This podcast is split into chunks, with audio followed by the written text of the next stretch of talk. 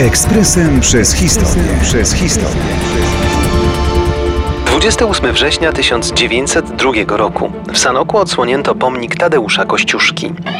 Historia tego pomnika, czy raczej pomników, co za chwilę wyjaśnimy, to niemal krótkie streszczenie trudnej historii Polski. W 1902 roku, kiedy w Sanoku stanął pomnik Kościuszki, o wolnej Polsce marzono, ale pełna niepodległość w ówczesnej sytuacji geopolitycznej zdawała się zakrawać na cud. Wielki szacunek należy się więc pomysłodawcom, którzy mimo presji zaborcy doprowadzili swoje przedsięwzięcie do szczęśliwego finału. Rada miasta Sanoka zabiegała o pomnik już od 1894 roku, mając w ręku dobry pretekst stulecie bitwy pod Racławicami. Wtedy to podjęto decyzję o budowie pomnika, ale minęło jeszcze wiele czasu, nim plan się urzeczywistnił. Konkurs na projekt wygrał lwowski rzeźbiarz Julian Markowski.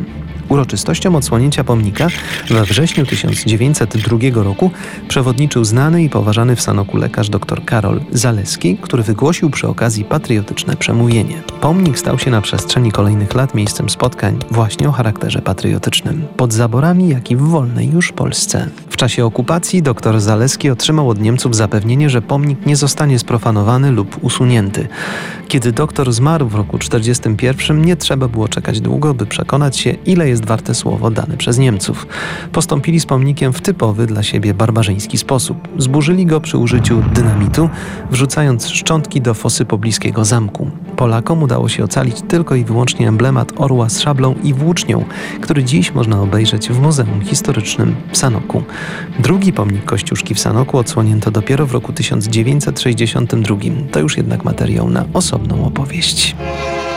Ekspresem przez historię. Przez historię.